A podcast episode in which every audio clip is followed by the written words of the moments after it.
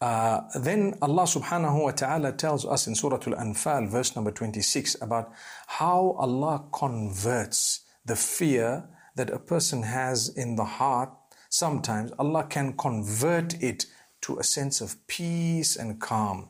So if we look at the verse, Allah says in verse number 26, وَاذْكُرُوا إِذْ أَنْتُمْ قَلِيلٌ مُسْتَضْعَفُونَ فِي الْأَرْضِ تَخَافُونَ أَنْ يَتَخَطَّفَكُمُ النَّاسِ Remember the time when you were very small in number and weak on earth, and you were fearing that perhaps you would be overwhelmed or overpowered by, you know, the enemy.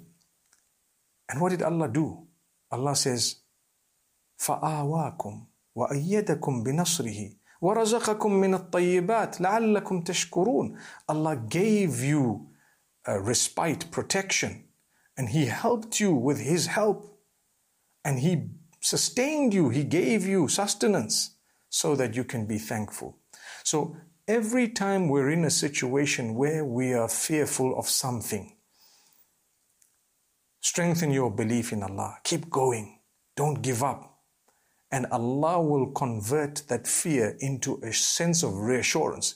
He'll protect you. He'll help you with His help. He will sustain you in order that you are you become thankful. So once you've achieved, don't go back to your bad ways. Many people, when they're anxious and they're worried, they turn to Allah. Once the worry is gone and the anxiousness is gone, oh, they continue as though nothing had ever happened. So Allah is warning us to say, you know what, we helped you in order that you give thanks. Are you going to give thanks?